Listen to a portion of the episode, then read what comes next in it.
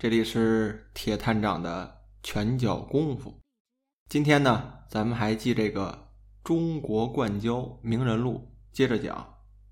头一回呢，咱们讲的是这个清朝摔跤名家周大惠子的故事。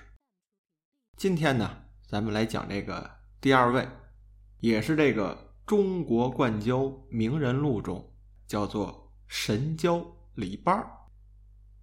讲之前呢，和大家也说一下，呃，这个节目呢是一个直播节目，直播之后呢，我会把这个录音啊做一个剪辑，会放在我的节目栏里面。大家呢，如果说今儿没赶上，可以有机会啊听一下回听。《中国冠交名人录》啊，这套书呢是之前的一位老前辈传给我的，所以有机会。哎，感觉自己啊，能拿到这本书还是比较荣誉的。把这里面的故事呢，跟大家讲一讲。而且这里面所记录的每一位名人，可以说啊，都是真实的存在的。有的人这个家族后人啊，依然在传授中国式摔跤，有的当教练，有的当运动员。中国式的摔跤文化呀，依然现在。有传承，借此机会呢，我就把这个老的这些故事、老的这些交谈名人啊，一位一位的和大家讲一讲。咱们今天讲的这位神交李八儿，李呢就是木子李，八呀按北京话儿化音呢，其实就是数字的一二三四五六七八的八，按北京话讲叫做神交李八儿。他这个名字啊，我也查了一下。真的是因为这个手头的历史资料啊太少，说这个人有没有大名没找着，哪怕说呃野史故事或者说有张照片有幅图画的也没有，就这么算了一下，大约有这个五千来字儿吧，这么一段小故事，记述了这位神交李班的一个故事。他这个名字啊，按我的推算啊，嗯。有可能是家里搁八个，哎，他排行第八，起了这么一个。但是考虑考虑啊，这个这个家里头还人口真是不少，也有可能呢是这个那个年代啊，江湖好汉有这个排名，赶他小时候呢，他是排行第八位，所以就有这么一个大名叫做李八。神交这个名是怎么冠上的呢？是因为这个人啊，打小练，后来呢进了清朝的善扑营，这个咱们之前两集也提到了，善扑营就是清朝时期一个皇家摔跤的一个俱乐部，而且是一个官方资助的、特别有名的这么一个组织。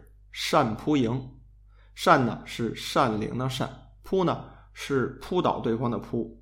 营营房的营，善扑营，这个神交李班呢，当年啊就进了这个善扑营，而且还是头等的扑户，也就是说，除了教练之外，他排行第一啊。当然啊，这个头等扑户不光是一个人，也有好几位。接下来呢，咱们会一位一位的讲，他呢算其中之一。神交呢，那也是当年他在这个。单扑营左右两营啊，平汤人送的一个外号。说这位神交李班的故事从什么时候开始呢？按这书上说了，百年时间，一百多年前。我大体算了一下啊，晚清时候，可能比这个周大惠子啊晚那么几年。按书上介绍啊，说这个李班这个人长得那是英俊潇洒。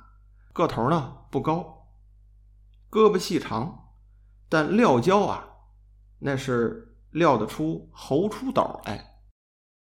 说这个猴出斗到底什么意思啊？我也给各位查了一下啊，按现在的话来说，那应该就是 very good 的意思。但是当时这老话就叫猴出斗。说这仨字儿啊，查到现在，说老人呢很少也。没有人提了，书上呢对这仨字的记录也特别特别的少。我只看这部书里头出现过两次，这是头一次。说这个形容一个人撂跤，为什么要给他比喻成猴出斗啊？先说这仨字儿啊，猴呢就是猴子的猴，出现的出，斗呢就是战斗的斗，猴出斗。我考虑呀，这个一般形容一个人像这个猴子，你比如这个人长了毛，跟猴子一般精。都是一个比较相对于好的一个形容褒义词。说他摔跤摔得好，我的考虑啊，大家一想到猴子啊，首先能想到的就是齐天大圣孙悟空，那是只猴子吧？文武全才，比较好斗，所以这个大体推测呀，应该是一个特别特别好的形容词，就放到了李班身上，而且。就当时的描述啊，说这李班这个人讲究，虽然说是练武之人，但是一身的这种文艺气息。走到哪儿呢？不管是春夏秋冬啊，好穿这个高领的长衫。大家有看这个清朝的戏的时候啊，会发现这个，特别是私塾先生，哎，这个文人留着大辫子，穿一身长衫。走起路来特别的潇洒。这里边呢，实说是单蒲营的一个扑虎，而且是头等的扑虎，是一位练武的人。搁清朝啊，说练武的人应该什么打扮啊？短衣襟小打扮，脚穿大撒鞋，这腰上呢别着一个金根罗的大腰带，走起路来左摇右晃，那个亮缝儿。这应该是一个描写一个武者的一个形容。但这神交里边呢不然，你从远处一看，就像一个斯斯文文的文人，穿着打扮呢也讲究，高领长衫，这是对他的一个形象的一个描述。但后面也说了，说你别看他这个长相潇洒英俊，穿着呢比较文雅，但他摔起跤来呀，那就是个人厨子。说什么叫人厨子呀？摔跤讲究撂地，说你能把人摔倒，那是第一步。更高一个层次是怎么把这个跤摔得好看，在力道上怎么能给这人更大的伤害，这是练武的一点。说他是人厨子，那就说他不光能把人摔倒，而且这个打击力，就是摔伤这个强度啊，还是很高的。私底下给了一个外号，叫做“人厨子”。哎，您记好了。他这故事呢，讲到里边入了单蒲营之后，二十八岁，哎，这人结婚了。当时呢，正值是这个腊月的天气，天特冷。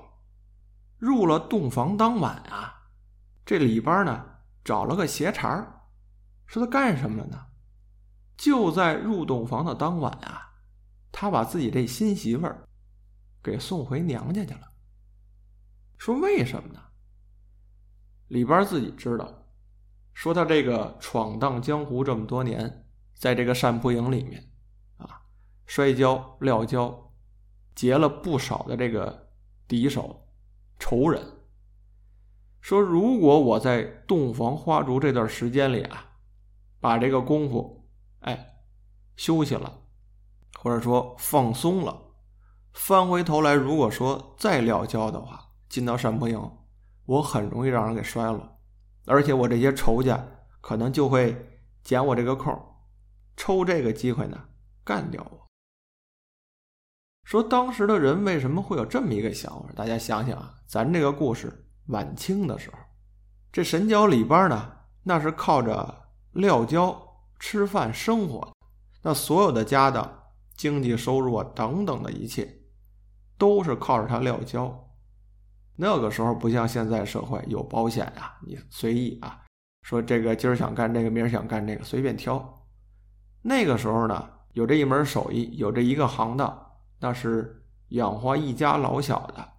撂跤，这对于李班来说，那就是赖以为生的这么一个技能，他绝对不能丢了。而且撂跤啊，他的这种。敌对性、竞争性特别强，说今儿你好，身底下一定会有人考虑，说明儿我就得干掉你，把你在交场上赢喽。哎，我这个拔创回来以后呢，我挣的这个赏钱就会比你高。你想那个时候，说实话，清朝晚清的时候，那人都是有吃不饱的时候，挣钱不容易。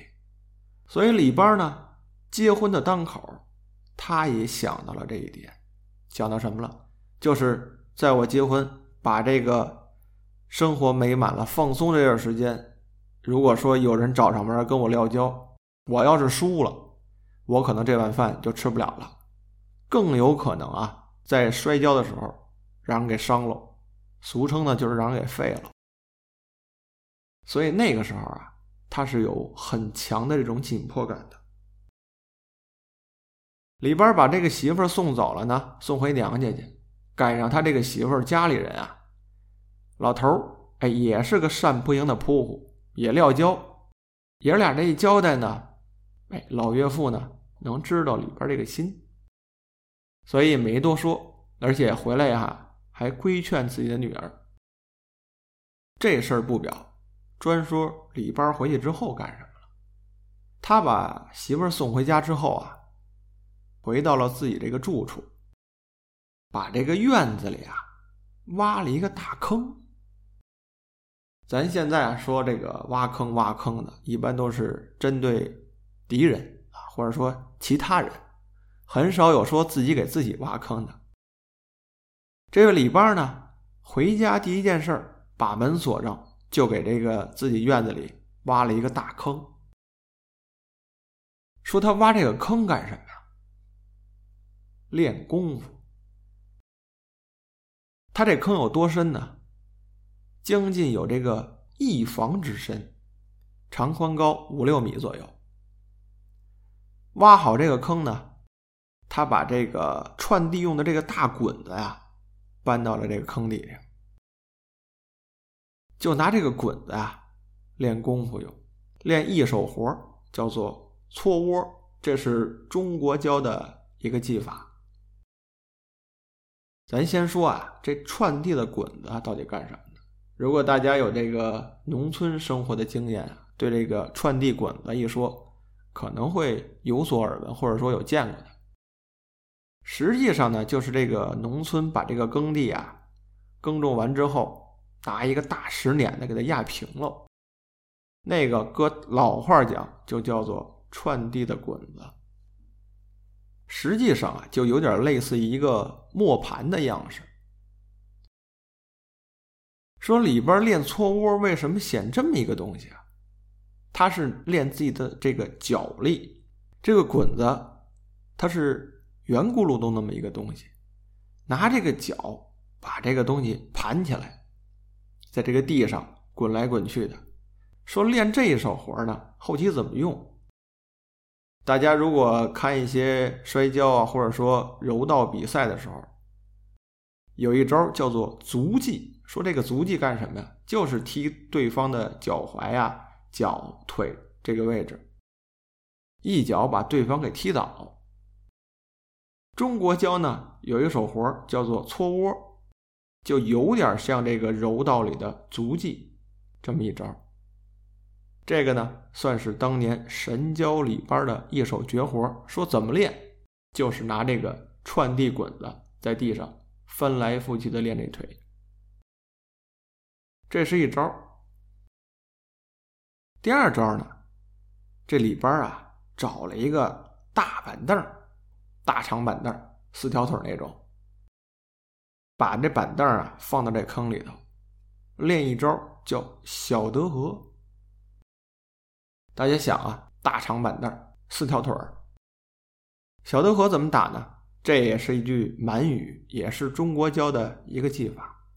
他是这个人啊，在旋转跪地的这么一个时候啊，拿这个腿去勾打这个板凳这个板凳的腿呢，就类似于人的腿。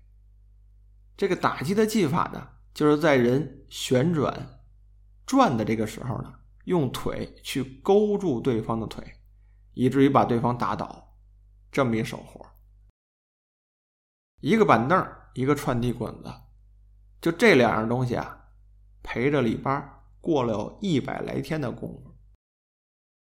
可以说，这个除了吃饭睡觉，这李八呢，天天就在这坑里头练功夫，练了有一百天啊。咱之前也说了，说这个什么时候？寒冬腊月。等这一百天的黑功夫练完了，里边这脸蜡黄蜡黄的，外人一看呢，就有点像这个被酒色掏空了那种感觉。您想啊。他一个人闭门不出，就在家里练功夫，说也不洗脸，也不刮胡子，天天这么练，一百天之后，您说这模样能好得了吗？但是啊，这都是外人的一个眼光。如果你说这个搁这个功夫比较高深、懂教、懂武术的这些人，你去拿眼细看，你看。里边这身上寒冬腊月，把衣服脱光了，弄一光膀子。他这一用力，这浑身上下呀，能起着一层白毛霜。这胳膊上就这个肌肉啊，有那个小核桃大小那么大一鼓包，咕噜咕噜乱转。这力道那算练出来了。就在这个期间呢，说单蒲营里之前跟里边有仇的这些人呢，开始给这个单蒲营的这个都统啊，根儿搭呀，上眼药，给人穿小鞋了。哎，这里补一句，说什么叫根儿搭？满语，搁到现在来说呢，就是这个练中国教的教练。这些跟里边有仇的人呢，跑到这个教练耳边上说了，说您看这个里边。结婚之后，光顾着享乐，三个月不来这个教场，说这人啊，这功夫废了。这单不营的教练一听呢，你想三个多月没见踪影，教练啊，这心里也打鼓。再一听这话，敌不住了，私底下派人跑里边这个家里面，给送信去了，说这个山坡营的教练召唤你呢，你这个假期三个多月的时间。这点儿啊有点长了，该回营里看看去了。所以赶上这么一天，这李八呢收拾停当，就来到了山坡营。这之前跟里边有仇的这些人一看里边来了，再一看这脸蜡黄蜡黄的，这个个呀眼睛都红了，说今儿一定鼓捣这个教练跟这李八。摔上跤，一定要煞煞他的威风，把当年的仇给报了。但是这帮人不知道啊，人家李八一百来天就练功夫了，养兵千日，用兵一时啊。这单蒲英的教练也就是肝儿大，一见人来了，旁边又有撮合的说：“李八好久不见了，是不是把这功夫撂下了？”里边说不能够啊，说咱靠这撂跤吃饭，怎么可能把功夫练了呢？说不行呢，咱比划比划。这底下就有接茬了，说比划就比划，谁怕谁呀？这嘎哒一句话，这交场立起来了。这里边呢不含糊，收拾停当之后啊，拿了一件黄色的搭裢。就披到身上了。这搭裢呢，是指这个中国教的摔跤服。哎，从那个时候清朝的时候传到现在，俗称呢就叫做搭裢。外头一说说穿的搭裢，那一定指的就是练中国式摔跤的。说这里边呢，在这个摔跤的这个场地里头，披上了一个黄色的搭裢。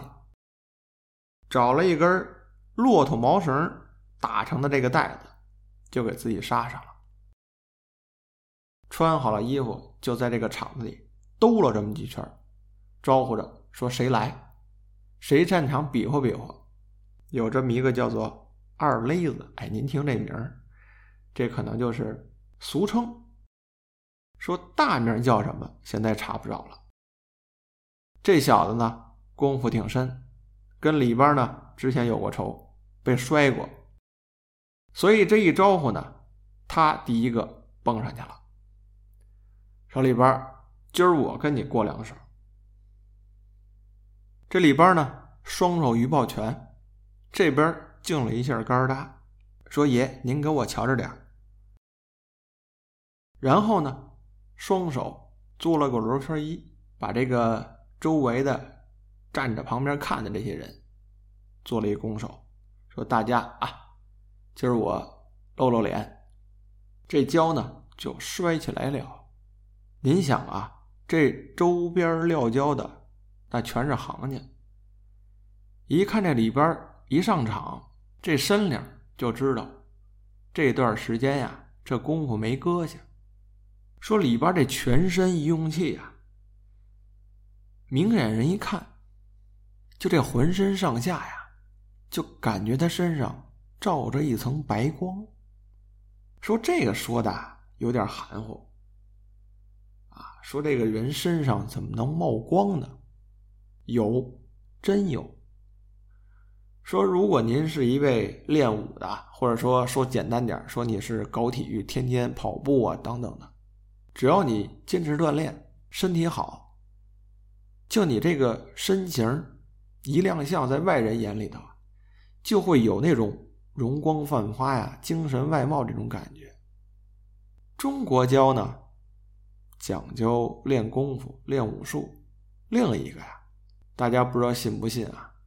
中国这个气功，哎，可以说是贯穿到武术的每一个点上。你不管练什么，其实啊，都是在练气。如果说这个人功夫高深，练出练出本事来了，你细看，特别是在他练武比试的时候，哎，你会发觉这个人身上真的就有层白光照着。就跟这一般人不一样。这神交里边一上场呢，旁边这些不含糊的一看，说这个不一般，说这段时间啊，他一定没把功夫撂下。看这身量就能看出来。说离近了看，里边这胳膊上见棱见角的齐金线，两眼放光。这底下有人说了。说今儿这光景啊，不含糊。说谁要是跟里边今儿动手，准吃亏。就这时候啊，说场上这两位，里边对这个二勒子，说两个人插招换式，你抢我手，我瞪你小性斗了这么几秒钟之后啊，俩人摔上散手交了，散着把来。这里边呢。上头打了一个五花手，一晃这个人，二勒子呢，这眼前一花，里边呢马上就进步，打了一个跪腿德赫勒。之前他说了啊，里边练功夫就两招，一个搓窝，一个德赫勒。这德赫勒怎么打呀？他是靠这个人旋转、转腰、转腿的这个功夫，拿自己这个腿啊。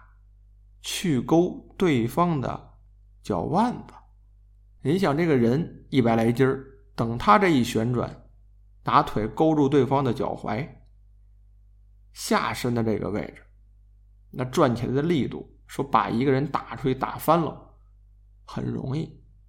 里边这个动作快呀，这二勒子一个没防备，直接就这个被德赫勒给打出去了，而且打出去之后啊，这个人。是后脑勺着地，直接一个德赫勒就给打闷过去了。里边赢了，站起来呢，还说了句小话，说：“就你这功夫啊，再练五年找我。”哼。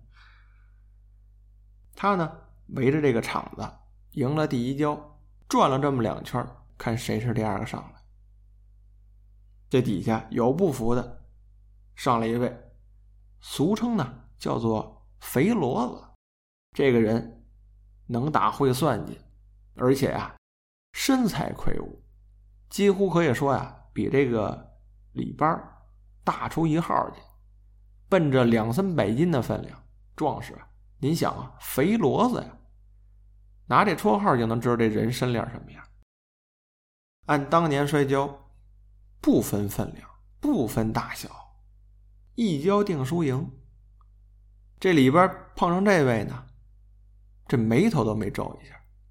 两个人之前也过过手，说相互双方，你会什么招，我会什么招。其实啊，心里都清楚。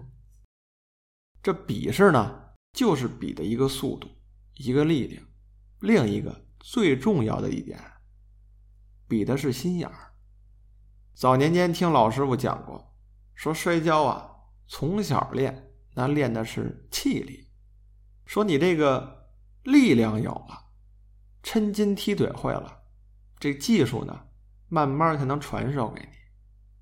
这一波孩子们十多岁开始练摔跤，从小一点一点培养，等练到二三十岁的时候，说实话，就是因为这个经常相互的比试啊，对方的技术，你的技术。大家都清楚，比到二十来岁的时候，那个时候不光是气力和技巧的一个比拼了，更多的是心眼儿或者说心机在里面。你出什么招，我怎么防？我在哪儿闪一步，给你留个裤裆，弄不好你就中我这一招了。哎，比的是这个。里边呢？和今儿这个肥骡子俩人对上，更多的呀，两个人斗的是一个心眼儿。一看这位肥骡子，身强力壮的，好使脑切子，所以啊，他这个手段呀，是一个近战攻击的招式。里边之前也说了，个子不高，身材细小，所以啊。他这个摔跤技法是一个比较轻活灵动的这么一个招按理说呢，俩人如果搁到现在，根本就搭配不到，摔不了一跤。但是搁到那个时候，单扑赢，没有大小分量之分。哎，你不服，俩人就上场对上。今儿这里边和这个肥骡子俩人就对上了。肥骡子一招。就是贴近了身，抓住这个把位之后啊，一个脑切子，就是拿自己这个身量把对方啊生生的就给压倒了。这是他的一个想法，所以在两个人抢手的过程中呢，李班也防着他，就是不让他对方抓住，左躲右闪，在这个交场里头，两个人僵持了很久。说李班呢？还是那一招，跪腿德赫勒，又趁这个对方一个猛扑近身的过程中啊，哈腰打到对方脚底下这位置，打了一个跪腿德赫勒，还是利用这个旋转的力道，想把对方给打出去。但是这肥骡子呢，您想，他是第二个上场的，那头一位呢，用的就是这招，所以啊，他心里清楚。早就有防备，等到里边跑到他脚底下这儿了，腿也勾上了，他这一抬腿，一转身，把这招闪过去了。但这条腿闪过去了，另一条腿，哎，坐庄当重心的那条腿可留那儿了。这里边呢，借着这个打德赫勒，第一招打空了，等到第二招的时候，奔着。肥骡子这个重心这条腿下去了，还是一转身又把那条腿勾住了，而且一屁股啊就坐到这个脚踝上了。肥罗这身量刚才说了两三百斤这么一个分量，壮汉，他这脚踝这个位置啊，可以说是啊，是他这个整个身体上哎最易受打击的一个位置。他这身量倒了，脚踝这位置呢，被这个里边给锁住了。所以当他倒地那一刹那，就听见咔嚓一声，这脚踝这位置啊，生就给掰断了。这里边啊，就算赢了第二跤。本来这第二下啊，摔的就比较重了。先前也说了啊，说私底有人给他一个外号“人厨子”，这脚踝摔断了，这可是大伤啊。但是这底下呢，仍有不服的。一来二去啊，又上来几位，都让这个李班当场就给解决掉了。而且每个人下场之后呢，这身上都挂点彩，带点伤，就算是留点小纪念。这场交下来啊，给大家说这个李班啊精明，说你甭看结婚了，休假休了三个多月的时间。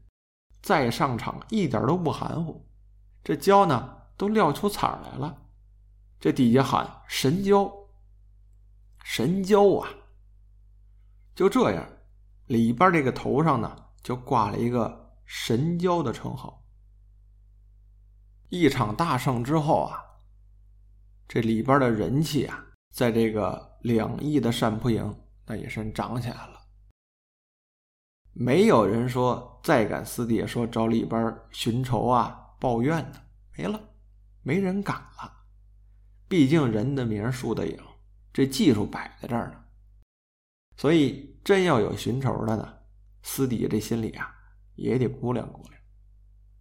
说这故事啊发生在单扑营里，还有个外面的事儿，今儿呢跟诸位也说说。之前讲里边这个在山坡营头等的扑虎，他呀不光这个撂跤的技术，就这个摔跤技法呀比较深，能摔人。另一个呀，他还能把自己这些技法，说这个练武这么多年这些经历啊，能给写出来，这可就不容易了。说那个时候大家的这个。普遍的文化层次都不高，您听这名字，大体都能想到，哎，都拿这个数字当名字代称。但是这里边呢，不光练武，自学文化，所以在这么一个过程中啊，他就把自己这个练摔跤这点心得、这点技法呀，写成了一部跤谱，就是摔跤的一个。武术的图册，现在大家都称呼说这个武林秘籍，武林秘籍。哎，人这李班呢，就算写了一部武林秘籍，而且这部书啊，搁到当年那算是非常有价值了。后来这部书落到哪儿了呢？落到了齐货门外姚氏家族的手里。那大家你可听好了。这胶谱落到了姚氏家族的手里。这姚氏家族啊，咱们后面也会提到，哎，所谓的姚氏三雄就出自这家。最有名的一位就是铁钩子姚秀。您记住这茬儿，今后呢，对这个胶谱的事儿啊，咱们还会重点说。毕竟啊，我现在给大家讲的这个故事，它是真事儿。书里有记载，而且胶谱到现在啊也有传授。齐货门是哪儿？搁到现在就是咱们朝阳门，就落到这块地儿了。老一辈的人呢，摔跤有传承，靠的呢一个是名儿，一个就是这个胶谱，一代人一代人传下来，传到现在说清朝的事儿了，到现在还有没有啊？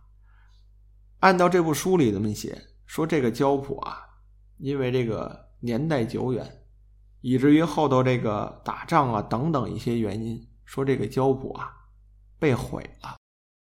放到现在呢，说因为这部胶谱啊，我也找了有七八年的时间了。按老人给我的指示啊，说这个胶谱还有还存在。但是它存在的方式呢，可能不见得是清朝那个时候啊，人们一笔一画写出来的书，它有可能是当年一些人啊手抄出来的这个书籍图册。所以说，神教李班他那个时候自己写的这部教谱，到底有没有，真的不太清楚。但是以那部教谱为蓝图，后人说摘抄的，或者说里面有图画记下来的东西，搁到现在还存在，可能就是在哪位高人手里头存着呢。如果说我有机会能见到这部书，我也有考虑说一定把这个内容各方面做一个很好的整理，说把它留下来。毕竟这部书如果存在的话，对于这个中国式摔跤，或者说对于这个很多的搏击的爱好者，那是相当相当宝贵的一份资料了。我是盼着它还能在啊。教谱的事儿呢，咱就说到这儿。说这个神交里边当年写了一部教谱，后来呀就传到了齐货门外，落到了姚氏家族的手里。等到后来呢，这个清朝的时候贪污腐朽，这单蒲营呢，慢慢慢慢的就没落了。这里边呢，把自己这个生活工作的重心啊，从这个料胶这块儿也慢慢的撤下来了。他开始啊，把自己现有的这些功夫啊，深化一下，要悟出个名堂来。所以后期呢。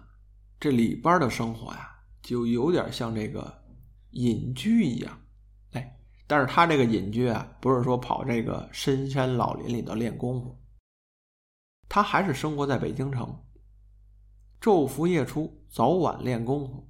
有这么一天呢，早晨起来，里边呢练完功夫，练完之后呢，说找地儿吃个早点呀，休息休息。毕竟那个时候啊，天一亮。这练功夫呢得赶早，练完之后呢休息休息，这才喝喝茶呀，吃个早点。里边又是练完之后找了一个茶馆，要了这么一点点心，点了一壶茶，正在这吃喝呢。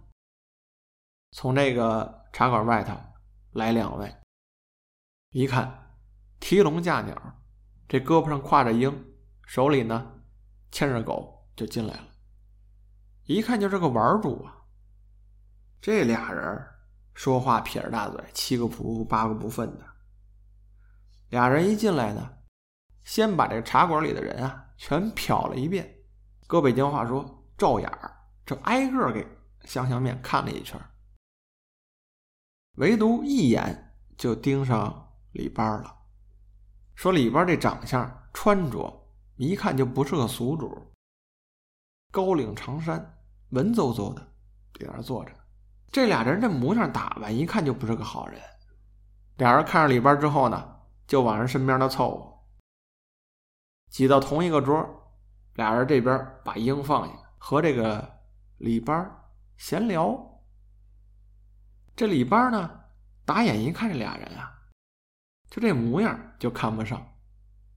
俩人一说话不三不四的，这嘴里头。没正经事儿，说着说着，这仨人就呛呛起来了。那个时候啊，还讲究动手比武呢。说真要是在这个茶馆啊、酒楼之类的，说俩人呛呛起来了，怎么解决？私底下找小树林比武动手。今儿这场，李八就赶上这俩人了。当时这地方呢，离这哪儿近啊？就在这个。齐货门外有一个叫日坛的地方，当时也是一个比较荒废的一个院落啊。这里边呢，把这俩人带走，就去了这个日坛，准备这个私底下比武斗一斗。这俩人觉得自己不含糊，说我俩人打你一个没问题呀，跟着里边又走了。等到了日坛。那时候荒郊野外的，进了这个小树林里边把这个自己的大褂脱下来，弄一光膀子，这一身疙瘩肉，就把俩人给镇住了。还没比划之前，这里边呢练了一手绝技，说当时这个树林里面啊，有这么一块大山石在那立着，百十来斤。这里边把自己腰带紧了紧，把长衫放下之后，俩胳膊一抬，就把这块石头给拎起来了，在这俩小子面前晃了晃，走了这么一圈等他走完这一圈，把石头再放下，就看这个地面上那脚印儿相当的深。为什么？那石头分量重啊，地上都是土路。这俩人一看这情况啊，傻眼了，说：“今儿遇上横主了，不敢跟人动手。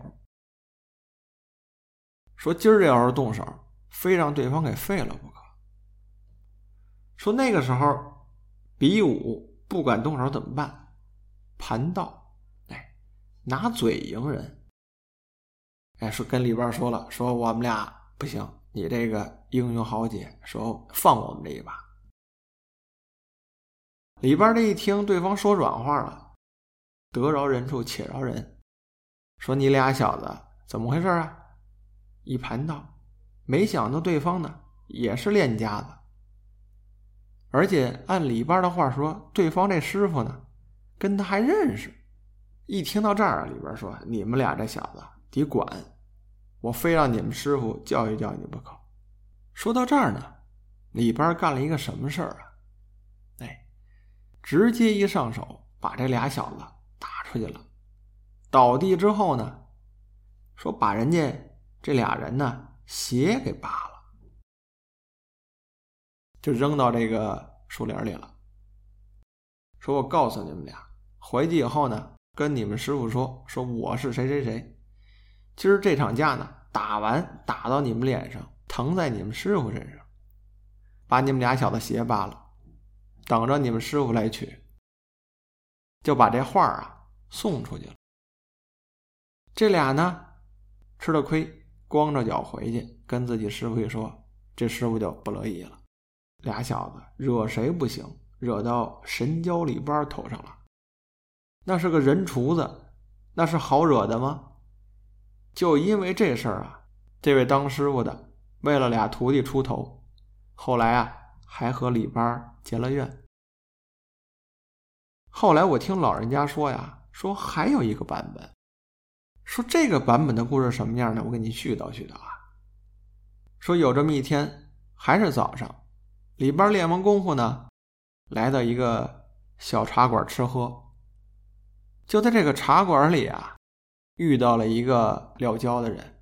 这人一打眼呢，就认出李班来了。这小子呢，年轻气盛，一看李班长得文绉绉的，觉得这个可能就是江湖传言说这人名字大，实际上这本事啊没那么厉害。说今儿我一定要跟他过过手。走到这个李班面前一抱拳，说：“您是哪哪哪位吧？”李班一点头，说：“我是啊，我就是这个单不赢李班。”说：“那没别的，赶上我运气好，一定要跟您好好的切磋切磋这个摔跤的技艺。”您想，当时那是个茶馆，这话管话，里边也说：“说我不跟你摔，练武之人嘛，面子薄。特别是这个当场较劲的，而且人李班单扑营头等扑虎出身。”说遇到这个挑战的没招啊，那就门口吧。这俩人啊就在门口摔了一跤，而且这过程啊，人里边连这个大褂都没脱。年轻人说：“你这个功夫差远了。”说：“今儿呢，我一只手就摔你。”这年轻人听了以后呢，不服啊。但是这功夫啊，它是一个时间和锻炼出来的一个本事。那不是一朝一夕的事儿，而且人里边呢，单扑营头等扑虎出身，那是打出来的名儿手底下不含糊，就凭着一只手，就把这小子给摔了。说怎么摔的？